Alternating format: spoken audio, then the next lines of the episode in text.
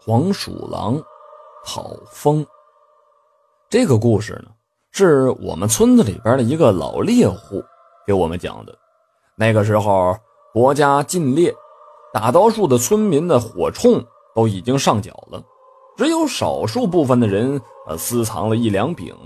这其中呢，有很多人是留下来做个纪念的，拿去打猎的只有李庚这么独一家。李庚也是没有办法，大儿子在县城读高中，小儿子体弱多病的，这经常时不时的就犯病。听医生说，这是免疫力太差了。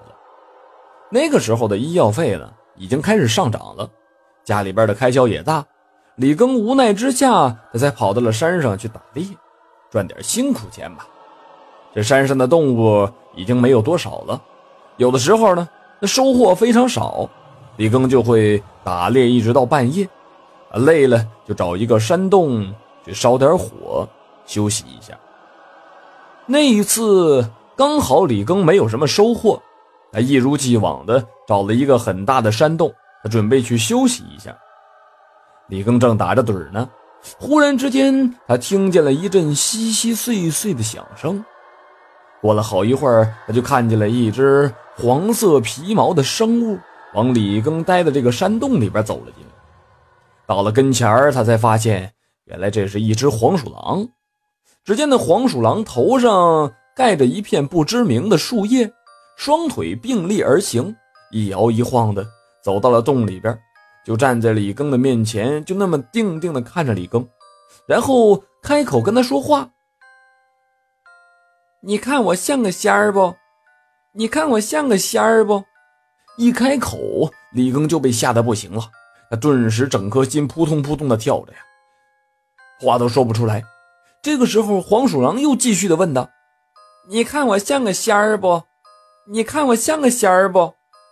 李庚这才仔细的打量这只黄鼠狼，只见它身上大部分的毛发都已经变成了白色的。这李庚心里边想着，这怕是老人们常说的黄鼠狼讨风吧。据说，只有修炼久了的黄鼠狼的那个毛发才会由黄变白。这只黄鼠狼怕是道行已经不浅了。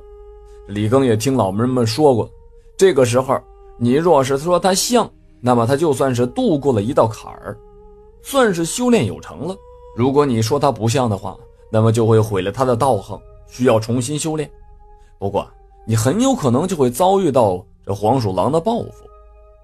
想了想家里边的两个孩子，李庚不敢说不像啊，生怕会毁了他自己的道行，报复自己的家庭。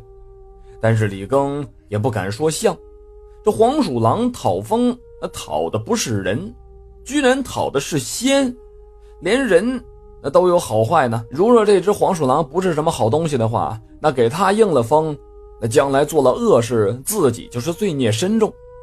这个时候，这黄鼠狼再一次的问道。你看我像个仙儿不？你看我像个仙儿不？